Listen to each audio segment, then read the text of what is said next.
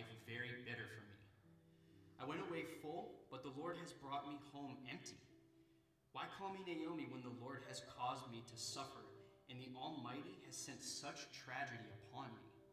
So Naomi returned from Moab, accompanied by her daughter in law Ruth, the young Moabite woman. They arrived in Bethlehem in late spring at the beginning of the barley harvest. C.S. Lewis went through one of the hardest things any person has to go through. And many of you, sadly, understand that pain. It was around 1960 or so that he lost his wife, Joy, the love of his life.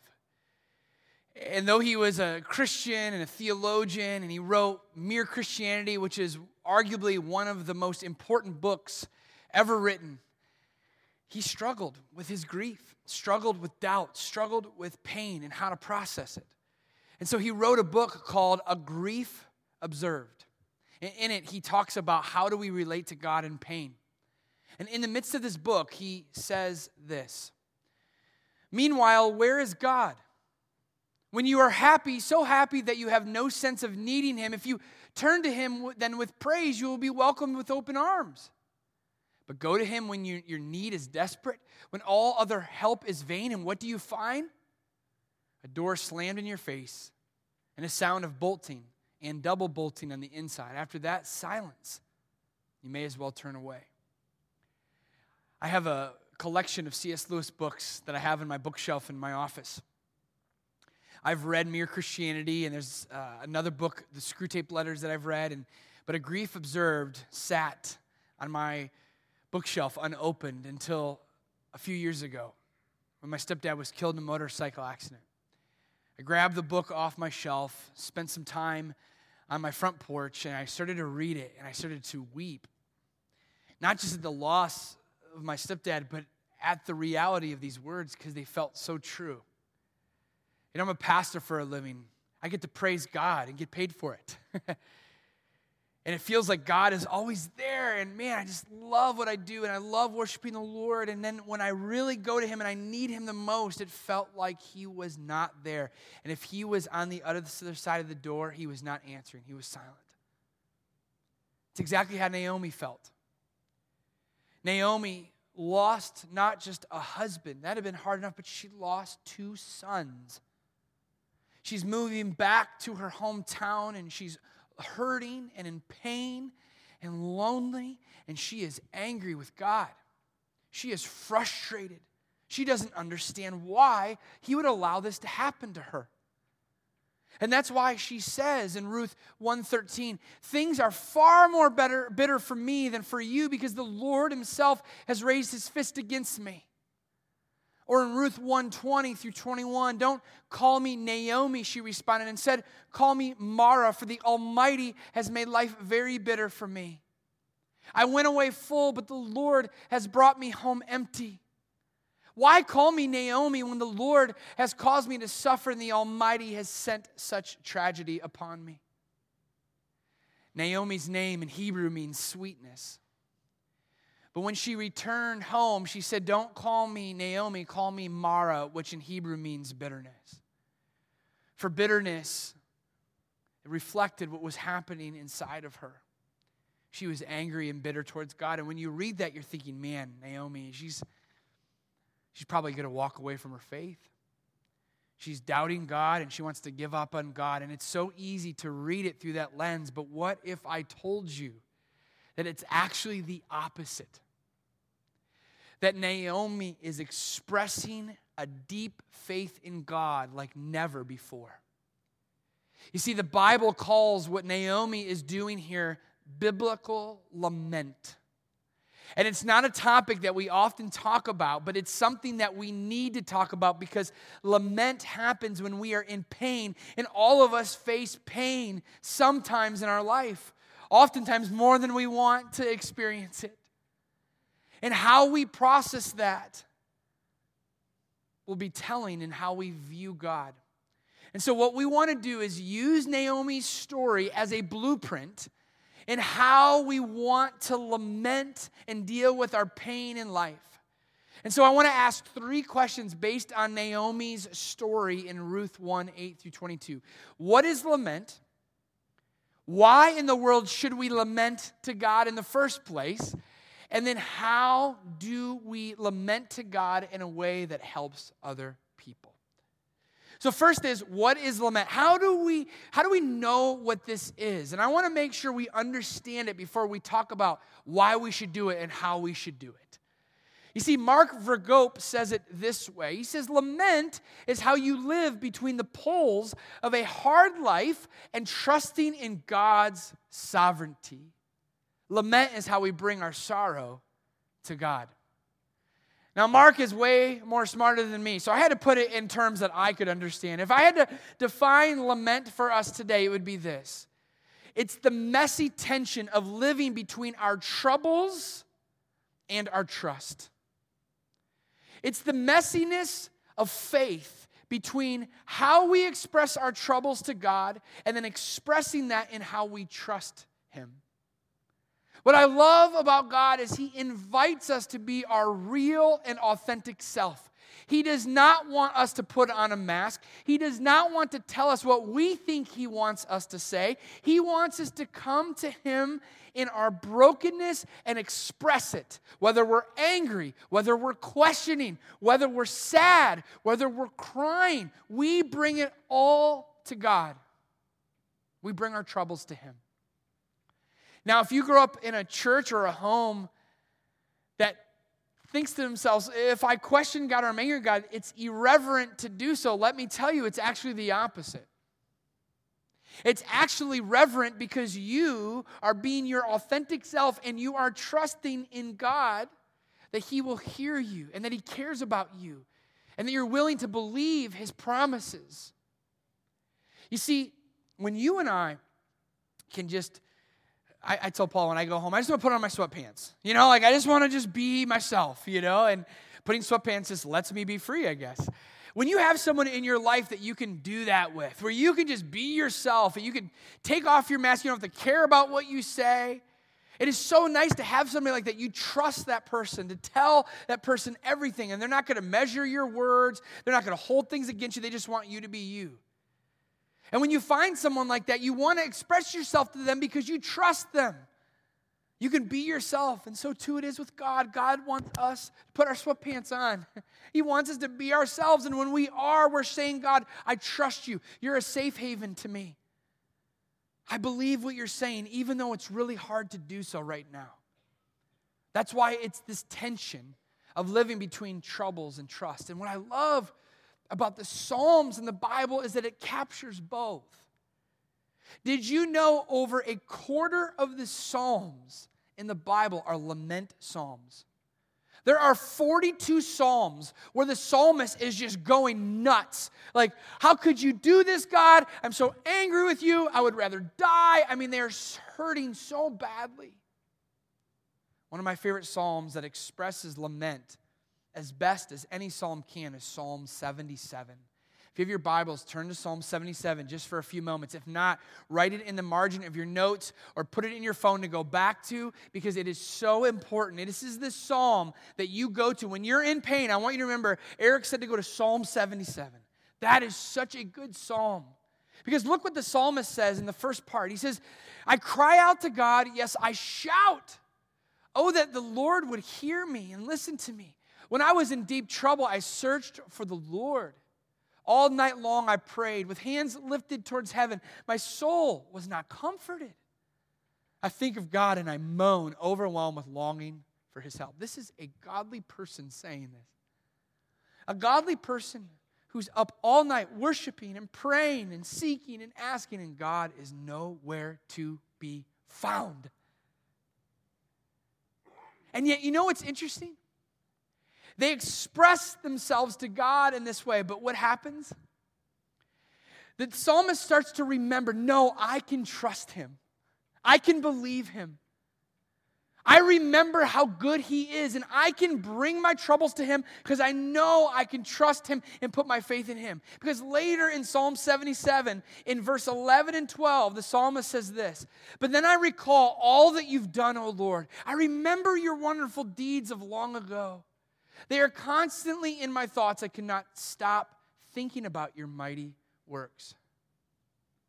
This is both bringing our troubles to God, but then saying, But I trust you. I believe you. I remember what you've done for me. I remember how faithful you are, and I'm going to bring my troubles to you. I'm going to lay them at your feet and trust you with the results.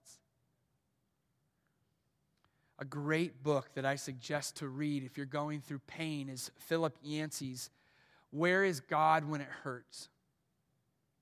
In that book, he quotes another author and he says this Don't forget in the dark what you learned in the light.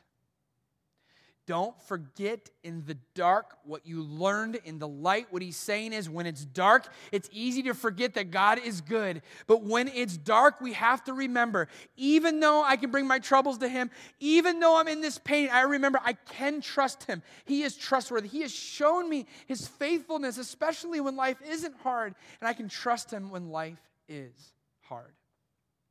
It's the tension, it's the messy tension between troubles and trust. If you ever hear a pastor say, Oh, just believe everything's going to be okay, don't trust that pastor. Because faith isn't a straight line. Faith is hard. Faith is messy. Faith is hard, but it's good because we have a trustworthy God. It may not come out as the results you want. The person may still die. The circumstances may not be changed, you may not get your job back, but we can guarantee, know that we can trust Him with our troubles. It brings me to this question then why should we lament to God at all? And what I mean by that is it is so easy for you and I to do the very opposite. To be able to go to one side or the other of this both and tension of bringing our troubles to God, but also trusting Him. And if we don't do both, we will miss out on God and seeing Him in the midst of our pain. For instance, I know somebody who they had a uncle and a cousin die. And they were angry with God. But they never took that anger to God and remember that he can be trusted with it. And because he forgot that he could trust God, in the midst of his anger, he walked away from the faith. In fact, he told his family this All of you ran towards God, but I ran away from God. If you can be angry and you can express yourself, but you don't do that to God, then there's a chance that you will walk away because you never brought that pain to Him. He never helped you make sense of it. You forgot that you can truly trust Him with it. So you can't just feel troubles and not bring it to God. But the other way is true too. Sometimes we trust God and amen and everything's okay, but then we forgot to be real with Him. And that can lead to a whole host of problems. If we don't truly be honest and real with Him. We'll never really have intimacy with God because we're always going to be fake with Him and say, Praise the Lord, hallelujah, but we're never being honest with Him so He could comfort us and really show us how faithful He is when we are crying out to Him in pain and in anger and in frustration with Him. You can't just have one or the other, you must have both. It's like when you're flying on a plane, don't you want both wings to be on the plane? If not, we should have a talk afterwards, okay? like you need to have both both wings of a plane in order for your plane to get off the ground. And so too must you have both the troubles part and the trust part for your faith to get off the ground, especially in pain. Because if you go one side or another, you will always suffer with not truly having a full sense of who God is and how He wants you to process this through this gift of lament that He's giving you. And I wonder if we're missing out on that. See, Naomi didn't, she did both. And so, what I want to do for the next few months, I want to bring back verses 20 and 21 to you. And I want you, while thinking of, okay, lament is the messy tension of troubles and trust, I want you to see how Naomi trusts God. And it's very, very hard to see it. And I will help you see it if you don't see it right away. So, here is again what happens. Naomi says, Don't call me Naomi, she responded. Instead, call me Mara, for the Almighty has made life very bitter for me. I went away full, but the Lord has brought him home empty. Why call me Naomi when the Lord has caused me to suffer and the Almighty has sent such tragedy upon me? Do you see both? Her bringing her troubles to God and also trusting in God. Well, I guarantee you, you definitely see her being honest with her pain, bringing her troubles to God. I mean, she's literally saying this to God Look, I had the perfect life. I had a great husband. I had two great sons. We were content, and you ripped them away from me. How dare you? How could you do this to me? I've been faithful to you, and you are not being faithful to me. She is very honest and raw, and I love it. Because in her rawness, she brings those things to God and trusts Him. How do I know? Two times in this passage alone, she directs these things to the Almighty. That Almighty English word is actually the Hebrew word that means Shaddai. And Shaddai literally means this it refers to a mountain in its qualitative sense of possessing durability, solidity, and trustworthiness. So when she is crying out to God and say, "You've done this to me, you caused this to happen," but she also says, "But I trust you." El Shaddai. Though everything is being taken away from me, I know I can uh, stand on your promises. I believe you. You've shown up in the past, and I know you'll show up again. It's really, really hard, but I trust you because you are El Shaddai. You're the only trustworthy, solid thing that I can stand on when I'm going through this pain. She could have vented to her daughters in law. She would have gotten angry with the community. She is taking these to God Himself, knowing that she can trust Him in the midst of her pain.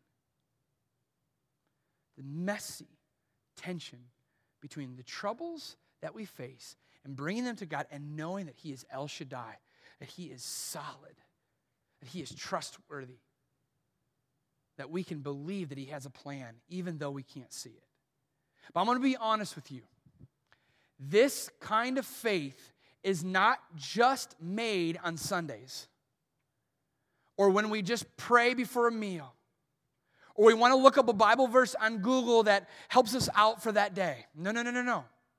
This kind of faith that Naomi has is a result of faithful obedience every single day and making God the center of her life, of allowing God to speak to her, of allowing God to be the center of her life, so she, she is obsessed with him. It's the only way that you can remember what you were taught in the darkness.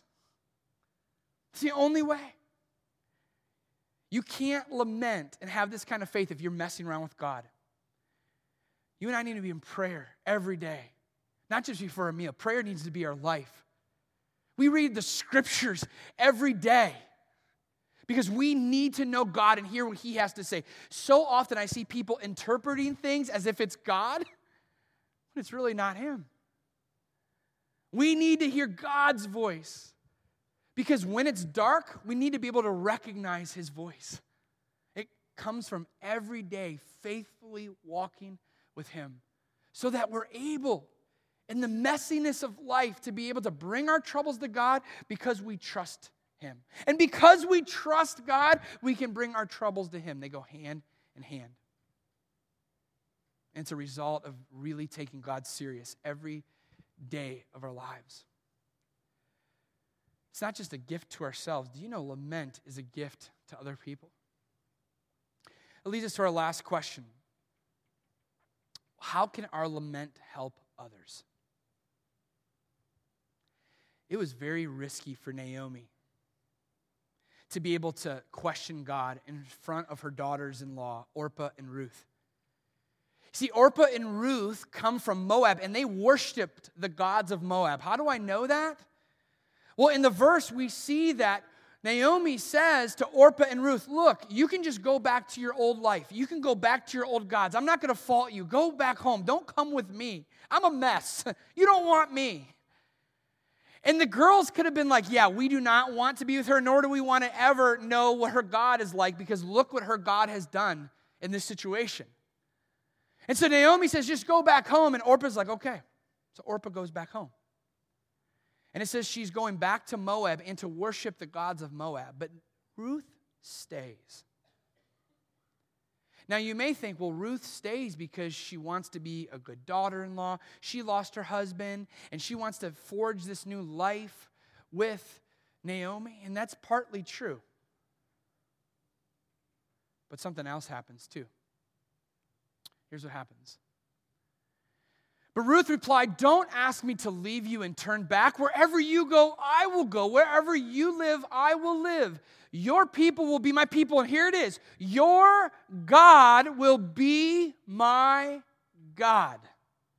Wherever you die, I will die, and there I will be buried. May the Lord punish me severely if I allow anything but death to separate us. When Naomi saw that Ruth was determined to go with her, she said nothing more. Not only does Ruth tell Naomi, Naomi, I want to go with you, I want to be with you, she also says, and I want your God. I want to believe this God that you believe in. Why does she do that? because of Naomi's lament. You see, all of us in this room and in this world have two things in common. One, we experience pain, and two, we try to make sense of it and we try to deal with it. And sometimes we don't know how to do that. That's why many of us are addicted to certain things. It's the reason we want to numb pain out by alcohol or drugs or food or our phones or pornography because we're in pain and we don't know how to deal with it. And so we try to deal with it and oftentimes in the wrong way. And Naomi says, Look, I am going to deal with it by bringing my troubles to God. And it's going to get messy and it's going to be raw and it's going to be real. But the reason I can do that is because my God is trustworthy. He is El Shaddai. And Ruth says, I want that. If you're allowed to question your God, but you still can put your faith in Him, I want that. If you can yell at God, but at the end of the day you still worship Him, I want that. The people in your life may come to faith in Christ by the way that you lament. When you are honest and real and vulnerable about your troubles and you're upset about them and you're angry about them and you're yelling at God and you're real, but at the end of the day, you still put one foot in front of the other and you're still praying and you're still believing and you're still reading the scriptures and you're still coming to church, you're still serving, you're doing all these things. It's incredible. How people who want nothing to do with God or people who are numbing their pain out in different ways look at your faith and say, okay, I need to explore that. Because you're real, but you haven't given up.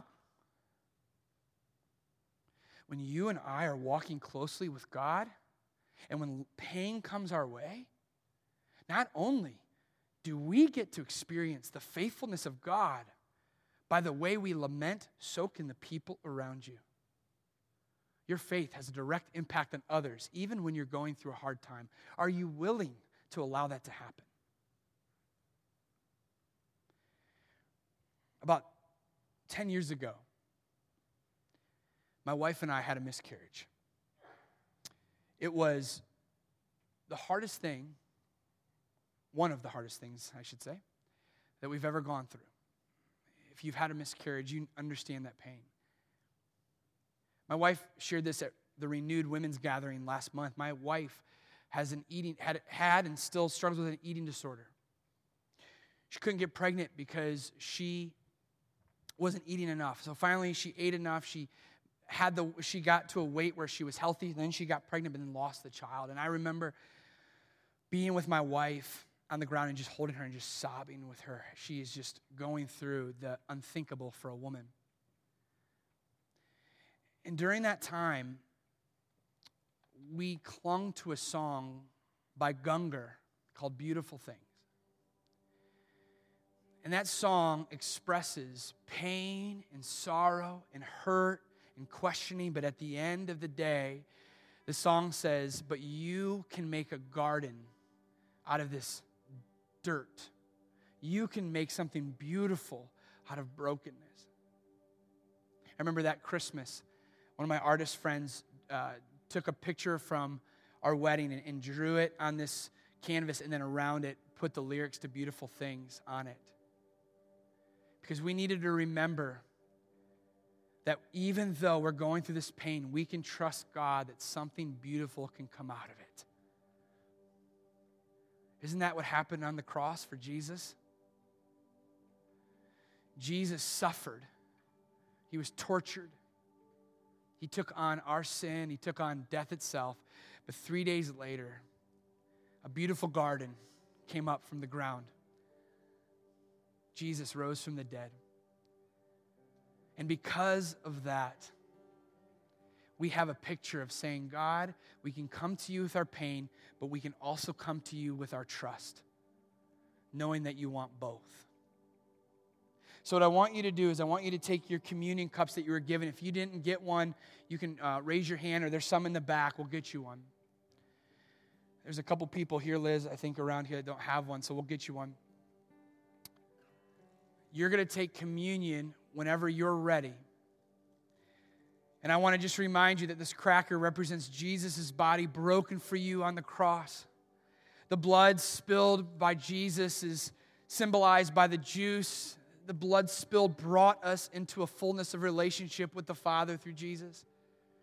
But I don't want you to take this until you're ready to bring your authentic self to Christ. And then in that saying, I trust you.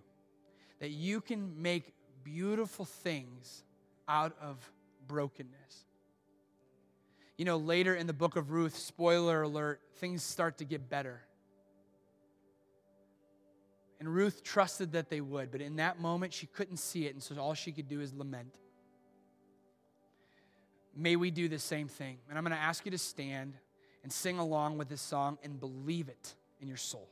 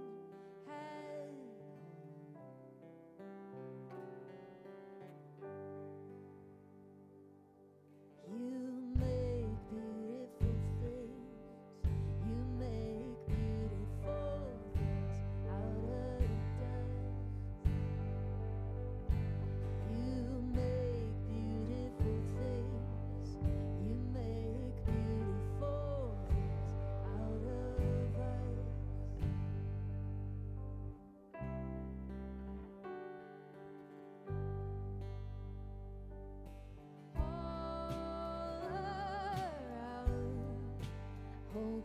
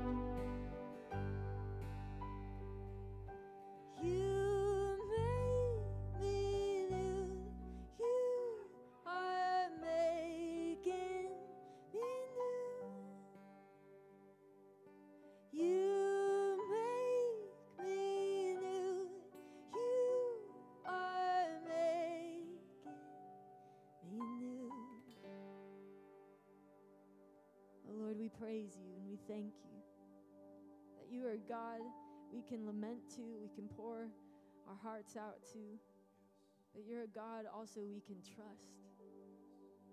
And so we express that trust to you now, Don't let us be shaken. Help us cling to you. We love you and we pray this in your name. Amen. Thank you for joining us. You are dismissed.